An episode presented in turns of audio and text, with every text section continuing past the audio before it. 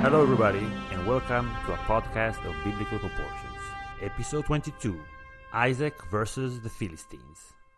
The book of Genesis doesn't spend a lot of time telling us about the non Hebrew people of the Levant, but there is definitely enough in Genesis about the Philistines that is worth exploring. The Bible gets into a dispute between Yitzchak, the son of Abraham, and some unruly local Philistines. They bicker over wells and stature, which sheds some light on how the Hebrews who wrote and compiled Genesis viewed the people who inhabited the southwestern coast of their land and lived beside them until the 600s BCE, when they were, like the Hebrews, exiled by the Babylonians. We know very little about the Philistines up to their exile, and we know nothing about them from that point on, mostly because they didn't have a book. The Hebrews did have a book, and the Philistines make a guest appearance in Genesis chapter 26. And we can only imagine how they would tell their own story. So let's dive in. Hi, Omri.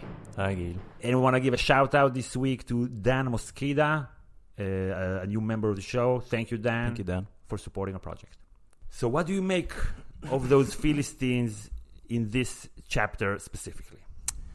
Because they because they come back later in the book, Yeah. and we'll save that for for them. In this chapter, they are more of a nuisance than like a major national threat.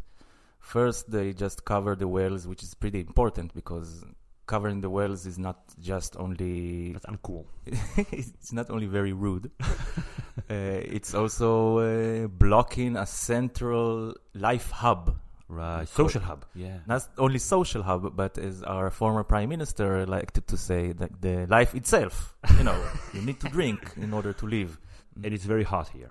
Yeah, and whenever there's a well, there's life, sort of, Where there's a will, there's a well, and life. and life.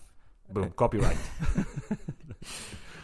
So it's not only rude; it's very dangerous. To Yes. it's it's it's has an extra layer, an extra symbolic meaning to cover a well. Okay, so let's go through what happens first in general. So Yitzchak, he's walking around. He has he's As you do. as you do when you're a patriarch. patriarch, yeah. He's also a farmer, which is new. And then he digs up some well. And when I'm saying, and when I say that he digs up some well, basically he tells his slaves to dig up some wells. Yeah, yeah, yeah. That's that's for sure. That's for sure.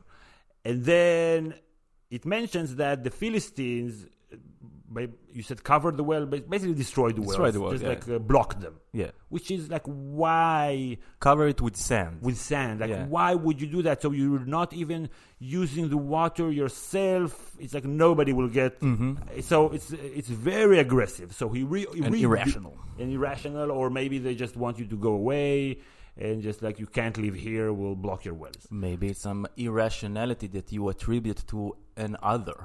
Yeah. So they are barbarians. They cover Wow. the wells. Cover the wells. That's Yeah. yeah. Uh, yeah. That's barbaric. Yeah. That's barbaric. It's anti-civilization, human, everything. It's against polite society. It's against polite society. You cover the wells. So he redigs the wells, but then the Philistines, and here we will make a distinction between their local king, Avimelech, and the people. Then uh, they come back, and now they want the water that he redug. So Isaac is like, okay, whatever, I'm gonna go someplace else and dig some other wells. And then they come back and they want these wells as Yeah. well. So there's a problem. And he only and and it says that they are envious of him, which is why he has to leave. Mm-hmm.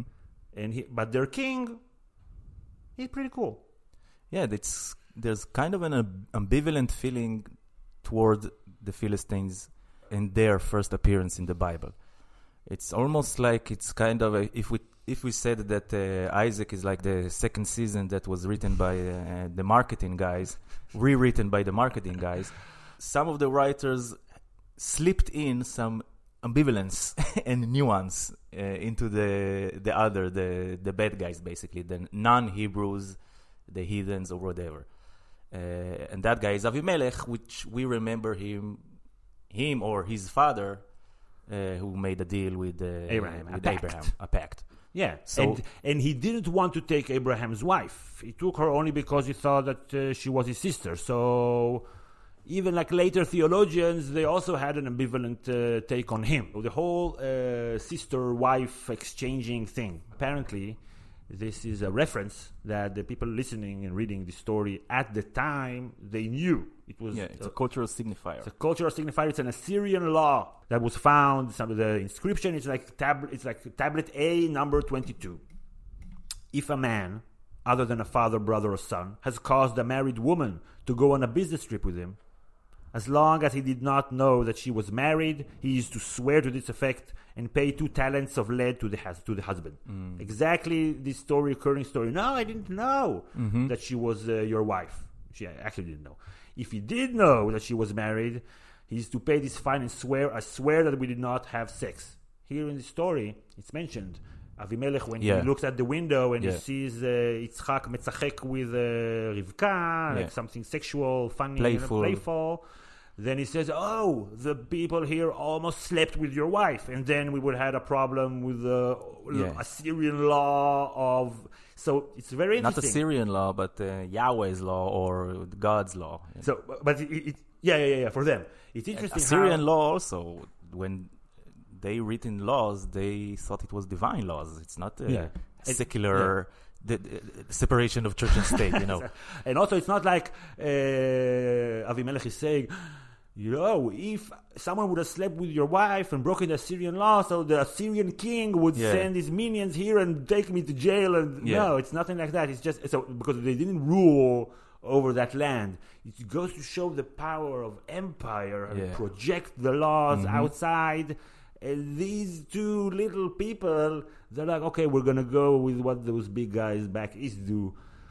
This, and uh, another yeah. thing about laws that laws are rarely written out of somebody's ass. They are a reaction to some social problem Yes. w- which has two sides or several sides Yes. quarrel- quarreling. Yes. So the fact that they, they needed to settle that issue tells us that it was very common thing. You know, you go with your wife to a business trip, it creates problems. Good. and also the he's the king of Gerar. Grav. Gral, Gerar, it can well maybe because you know it, uh, ah, ah, the sound ah. Uh, if you add a little bit of rolling R, Yeah. ah, it can sound almost like a G. That's Yeah. why Azza, Azza, Raza, Gaza. Yeah. You know? It's just like a little, just you put it a little bit further, like closer to your lips. Ah, go. Yeah, it's a great way to get cancer of the throat. uh, It will be very annoying at dinner parties. I, I can see why they just okay. Let's just call it Gaza. Whatever. Okay. uh, where was I? Grav. yeah, so it can be Grar Gerar. Okay, so it's not a major city, and it's almost outside of what scholars believe to be their territory, the, the, the Philistines' t- territory, which is what we call the Shvela. It's like the coastal area of the Levant, from Gaza, which was a Egyptian stronghold way back, uh, up to in their epics up to Akko, which is uh, pretty north. Yeah, but like the, but but mostly like most of the parts was from Gaza to Jaffa. Yes. Jaffa, which is the sou- the southern part of now Tel Aviv, Yafo, Tel Aviv, Jaffa. Yeah. Where do you live, Omri? I live in Jaffa. Okay. So- okay, but let's talk a little bit about that later. First, I want to focus on the biblical story. the the sense here that the Philistines are an enemy and they are more of a nuisance because the time period that the writers and the listeners are imagining right now when they are hearing this story is closer to the lives of Ab- Abraham. So for them, if uh, 7th century BCE hears that story, for him it take it takes place 1000 2000 years Yes. ago. So He- he's not- really imagining he or she are not imagining numbers or they, they're imagining many many many many many seasons. Vast number of seasons more than a thousand. Mm, and later scholars and uh, biblical believers that are also scholars who dated christian mostly dated they date this episode Yeah. for about uh, 200, uh, 2100 BCE. BC. Yeah, something something, like around that. there. So in the years of uh, in the years of Sargon of Akkad or so Hammurabi. so basically, it's mega anachronistic. They're trying to extrapolate from the Philistines that they see around them as they're imagining their own Hebrew past. Okay, so what were we like a thousand years ago? yeah, So let's imagine what were the Philistines a thousand years ago. So what were the Philistines a thousand years before?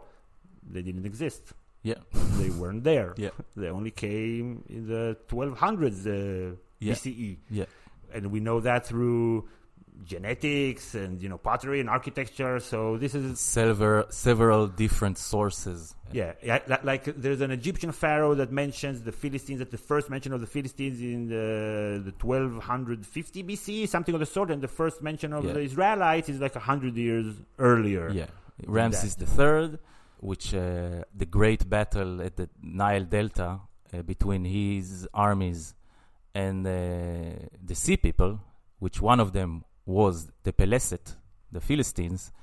There's a huge, uh, how do you call it? Painting, whatever, huge. Uh, on the wall, like On a wall, yeah. facade they call it. I don't know the archaeological name of it. It's like a, a large ancient painting that uh, depicts that scene. Uh, amazing painting. And the Philistines, the war between the, the sea people, which one of them was the Philistines, Peleset, against the Egyptian armies, was so draining on both sides that it could have been that they made a deal And then he just like bragged. and he settled he settled them in Gaza, which was an Egyptian city that was uh, somewhat abandoned or somewhat uh, beyond its its glory because the, yeah, because the Egyptian kingdom was in decline. So so if you imagine their history, you said that their stories and their identity Has been lost. has been lost in time because they didn't write in a phonetic Yes. way, understanding way. They didn't have a book. They didn't Yeah. have so, a codex. yeah. So we have like a like a vase and like uh, what was a house, Yeah. and we have uh, graves. we have a way to understand their material possessions and extrapolate through that Yes. maybe rituals that they they did but we have no idea if what story they Yes. told themselves and if we can imagine their story it's not that different from the hebrew story How so? the land that they are li- inhabiting now it's kind of a promised land because the sea people we must uh, remember Who are the sea people? the okay. sea people are uh, marauding, raiding uh, tribes of violent people. That's according to uh, contemporary sources of that time.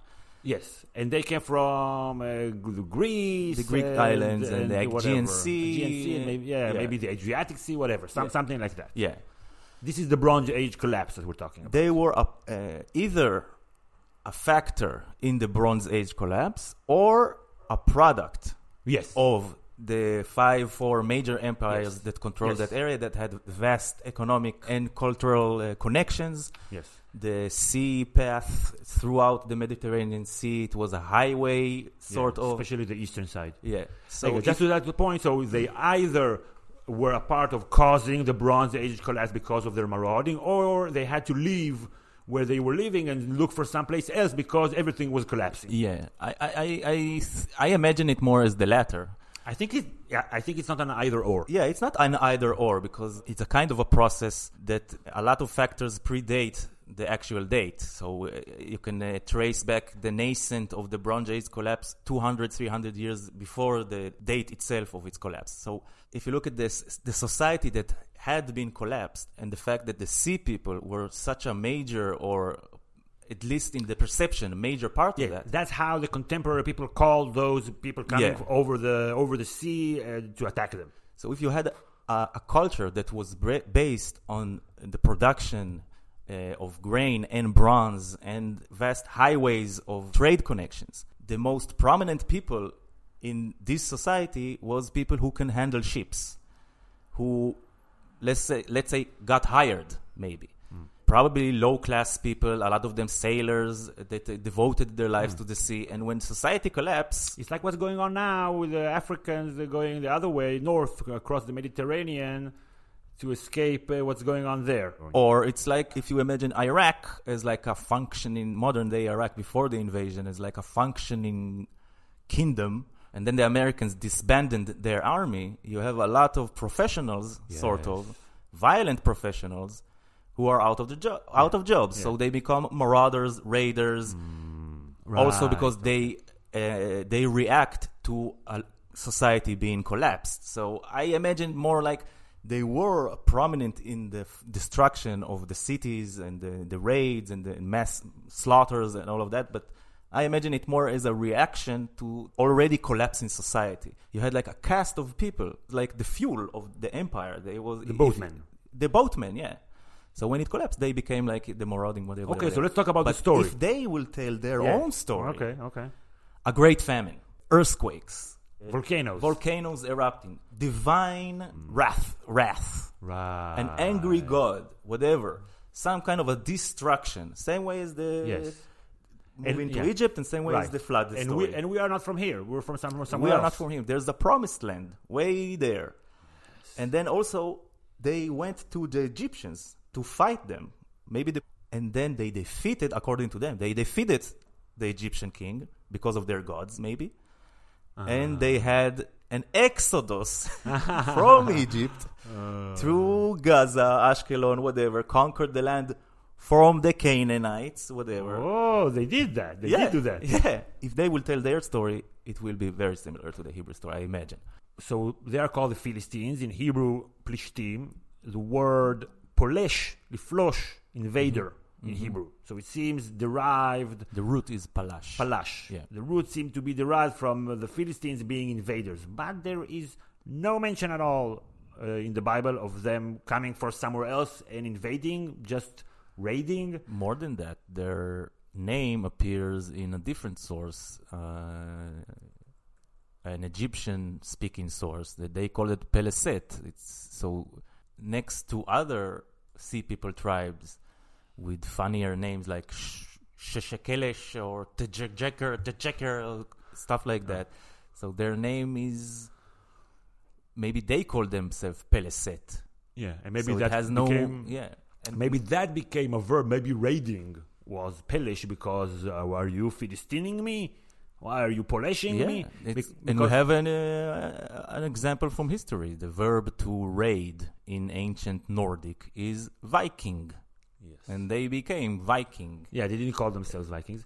And also, Philistine became a word, a term. When you're a Philistine, Yeah. it's pejorative. It's like guided by materialism and disdainful of intellectual or artistic values. Yeah, This has nothing to do with the actual Philistines, but just it's cool to see how those names. for the ancient Hebrews, it was because they were idol wors- worshipper, worshippers, and even in ancient perception, idol worshipper worshiping is less spiritual Yes. and more materialistic than. but it became later like if you again disdainful of intellectual or Yeah, artistic. it- it's basically like a yeah. like a bum that is Yeah. gruff and just like what are you a Philistine? Yeah. Read a book. like they say Hottentot, maybe it's, you know Hottentot. I like that word. Hottentot? Hottentot.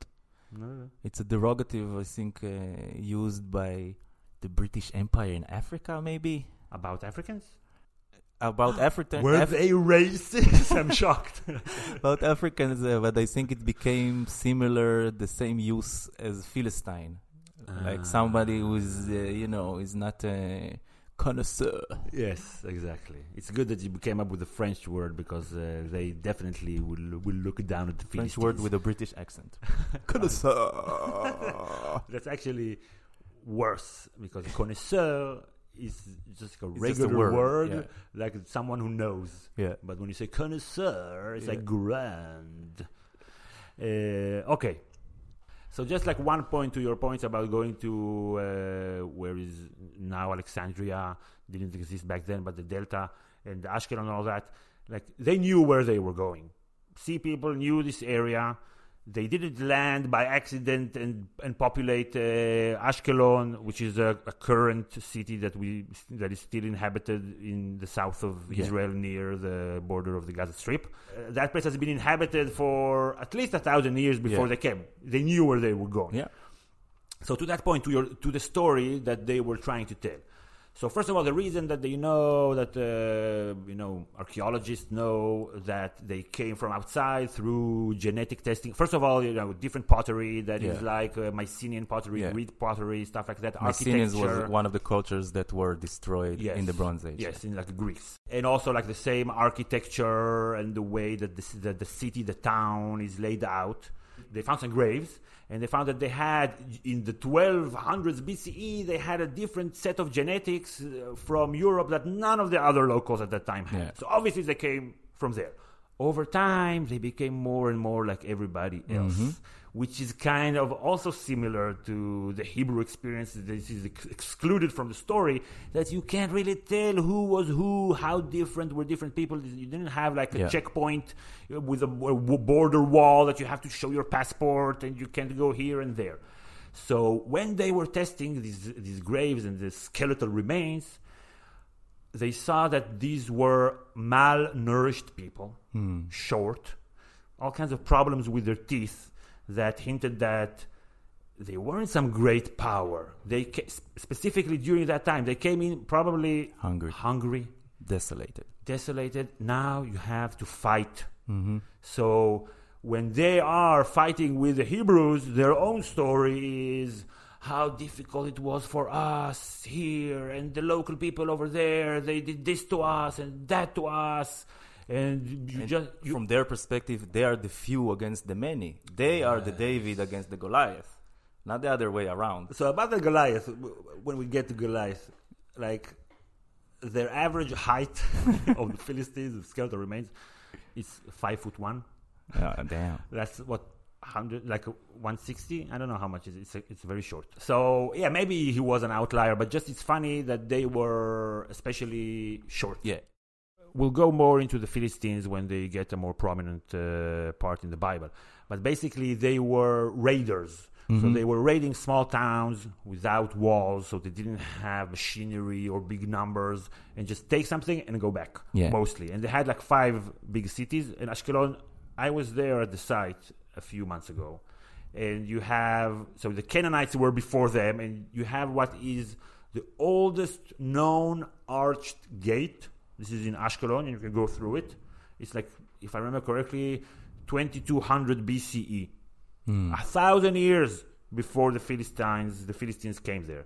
And you have Philistines there, and you have remains from the time of Alexander the Great, and then when it was a Hellenistic time, it, uh, Ashkelon was more of an independent city, and you have Roman remains, and basically it's just on the beach, on the coast. There's no natural port, but it's on the beach. It's on top of an aquifer, aquifer. So they found like a hundred wells right there. So you have okay, who owns the wells?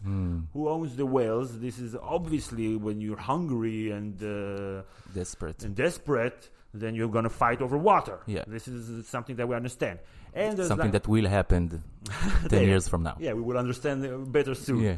And there's like a wall that surrounds it. It's not an actual wall, but it's still there. I was on top of the wall. It's like, like a lot of sand Yeah. that just creates a sort of wall where you can look and uh, look around Yeah. and see who's coming. And also when you They have stand up, advantage. advantage. also you can see very far on the sea, like towards the Mediterranean Yeah. Sea, because you're from uh, up high. Yeah. And by the way, just like an anecdote, so you look to that ancient uh, site, which is now a national park in uh, in Israel, and you look to the sea, and, and then you turn around, and then you see the, the current city of Ashkelon.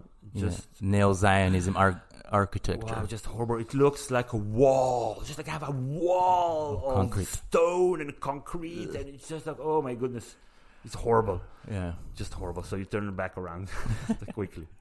Okay, why? Just one last thing that I want to say. It's very, very suspicious that in the Bible, the story is that the Philistines who live in the desert, which they haven't, they are the ones who cover wells when we know that they lived in an area that had an abundance of wells. So it's maybe probable that it was actually the other way around, and the desert people who have less wells, they are the ones who come in and try to take water from people who have wells, which are the Philistines.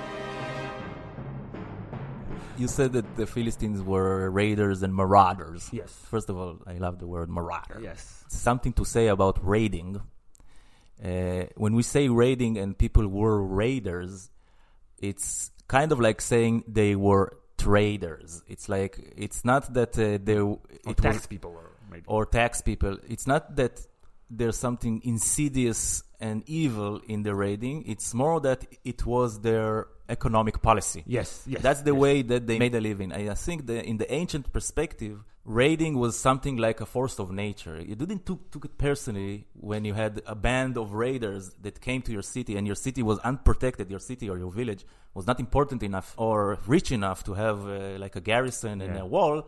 They came and you, So, yeah, you gave give- them. yeah. If you if you didn't give gave them, then the rule, the way of Yeah. we do stuff here around here, around this area here, that, and, you get killed. you know what? The places that they raided kept existing Yeah. for hundreds of years. So they didn't come and destroy a Yeah. city and kill everybody and go back. No, because they want to come back later next year Yeah. and take take their portion. Yeah, it, Again. it tells us that they probably in that area up until they became more prominent, they didn't have an industry. Their culture was either used to trading in sea or being a facilitator of trade in sea.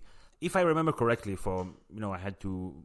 So just from the research for the episode, if I remember correctly, when the Babylonians came in and just destroyed everybody Mhm. and exiled everybody, there was some cooperation between the Philistines and the Israelites and Judeans against their common enemy, which shows that they didn't see each other as Yeah. an existential threat. Yeah. And when the horde of the Babylonians or the Mongols or the Huns or whatever you want to call it coming in, then people are okay, okay, we're Yeah. bickering, Yeah. but this is serious. Yeah. This is serious. And there is, like, in, in the inscriptions in Babylonia, they found a mention somewhere of Ashkelonites being settled in some farmland. Mm. So maybe, like, the Hebrews were exiled to Baby- Babylon, the Babel, elite. the elite. So here they, there is nothing left Yeah. after them. They found mass graves of hundreds of people. So this was just like a total annihilation, no mention anywhere ever again of the Philistines. My favorite episodes when I was young of uh, Transformers. There were like uh, once every season there was an episode that a threat from a, from beyond or whatever was so great that Optimus Prime and Megatron had to cooperate. Okay, some more things. Uh, if we're imagining uh, uh, the same story from the point of view of the Philistines, so Isaac, he was like, uh, "You're clogging up my wells, and you're just being uh, super unreasonable." Maybe the Philistine story, there are like uh, remains of uh, of an olive oil industry Mhm. there, and also in the east. So first, like where the Judeans and the Hebrews were. So so first, uh, people thought, okay, so Judeans they produced the olive oil, and then the Philistines uh, with their trade networks they shipped it further. But then they found out that they also had an oil uh, an olive oil industry. This is a very easy way to have a fight with uh, Yeah. people over the no no no no no. I don't want your olive oil. I just want your olives for a lower price, and I'll produce the Yeah. olive oil. This can escalate very quickly. it's very reas- reasonable that the technology of olive oil making was very well known to the Philistines. One of the series theories that they came from Kaftor, which is modern day Crete, yes. And uh, I believe they had uh, an industry of olive oil there. Yeah, yeah, yeah, yeah. the- Everywhere. most of the olive oil in the ancient Bronze Age came from the Messenes and then the Christians. So just imagine what kind of story they will tell now, instead of Wells about olive oil. I, we don't know what they were thinking. uh, Like we don't know. eh, Like we know very little about their religion. Yeah. If they had a book, oh, I don't know what they would say about the olive oil. It could go all kinds of ways. Like what? How can you be mischievous? The others, the Hebrews, Yeah. can be annoying with olive oil. yeah, pouring out like whatever, breaking your bottles and your not your bottles, whatever your uh, china, not no, no, not your china, Your jars. your jars and Your pots, pots. just coming over and just like, oh, but no, this is olive oil, this is important. Oh, those Hebrews. Obviously, their olive oil is uh, of a lesser quality. The P- Philistines. No, the Philistines would say that the Ah, Hebrews yeah, this yeah, is just like coming in with their shitty olive oil. Come on. Once you found good olive oil and you tasted it, very, very hard to go back. Yeah. Like I have a, a supplier of olive oil from Nablus. I can't eat a salad with regular supermarket olive Yeah. oil. No, impossible. You can't go back. I, I found it cool how they uh, describe this beef. So when Avimelech comes to uh, to Isaac to Yitzchak to set to try and settle the beef, uh, like Isaac is like uh, indignant, like hey, you hate me and you expel me. Yeah. And what did I do? Now you come. now you come. So they have a pact. Even though the pact that uh, Avimelech had with Abraham was supposed to include all generations from uh, henceforth, there's another pact. And then they say, okay, if you don't do anything evil, we won't do anything evil. That's the pact. And then you can uh, go in peace. And how do they settle the, the pact? Mm-hmm. He did a feast, and they ate, and drank, וישכימו בבוקר, וישבעו איש לאחיו. And they uh, woke an up oath. early in the morning, and they made an oath, one to his brother. Yeah. So now they're brothers. וישלחם. So it ends with Isaac, וישלחם יצחק, וילכו מאיתו בשלום. So you have to accept, and this is actually a recurring uh, verb that, uh, that is used with guests that I missed up to now. So we emphasized the, the how important is hospitality. You and, have to, and the importance of the quote unquote ritual of hospitality. Exactly. The rules must be known in yes. order to prevent misunderstandings yes. and stabbings. So, part of the rules is that tomorrow morning I'm gonna send you away. Yeah. Vaishlacham. Yeah. He sent them away. I need to see you leave my property. Yeah, so I'll have to accept you because these are the rules, but you can't overstay your welcome just for the night. Yeah. Tomorrow morning you go somewhere else, and that's uh, that's your problem. Yeah. Also, the same way was uh, the, the same verb uh, was used uh, earlier. Even even so far back when Yahweh banished uh, Adam and Chava and Eve from the Garden of Eden, He sent them away. Shalach. So maybe that's also part of the theme of uh, hospitality and what both sides, the host and the guest, are supposed to do. And Adam and Chava, they were like bad guests in the Garden of Eden because they did stuff they weren't supposed to do. And that's very rude as a guest. So we actually wrote a Substack uh, piece on it. We have Substack, and we elaborated on uh, the hospitality in Genesis and in the larger Mesopotamian and uh, ancient world in, in general. We mentioned a lot of stuff there that we don't have time to get into here in this episode. So go to our website, podcast of. Uh, leave us a note, and we'll add you to our uh, mailing list. There's a great tradition of hospitality, but there's a saying. I don't know if it's a common saying. I don't know if it's a famous quote.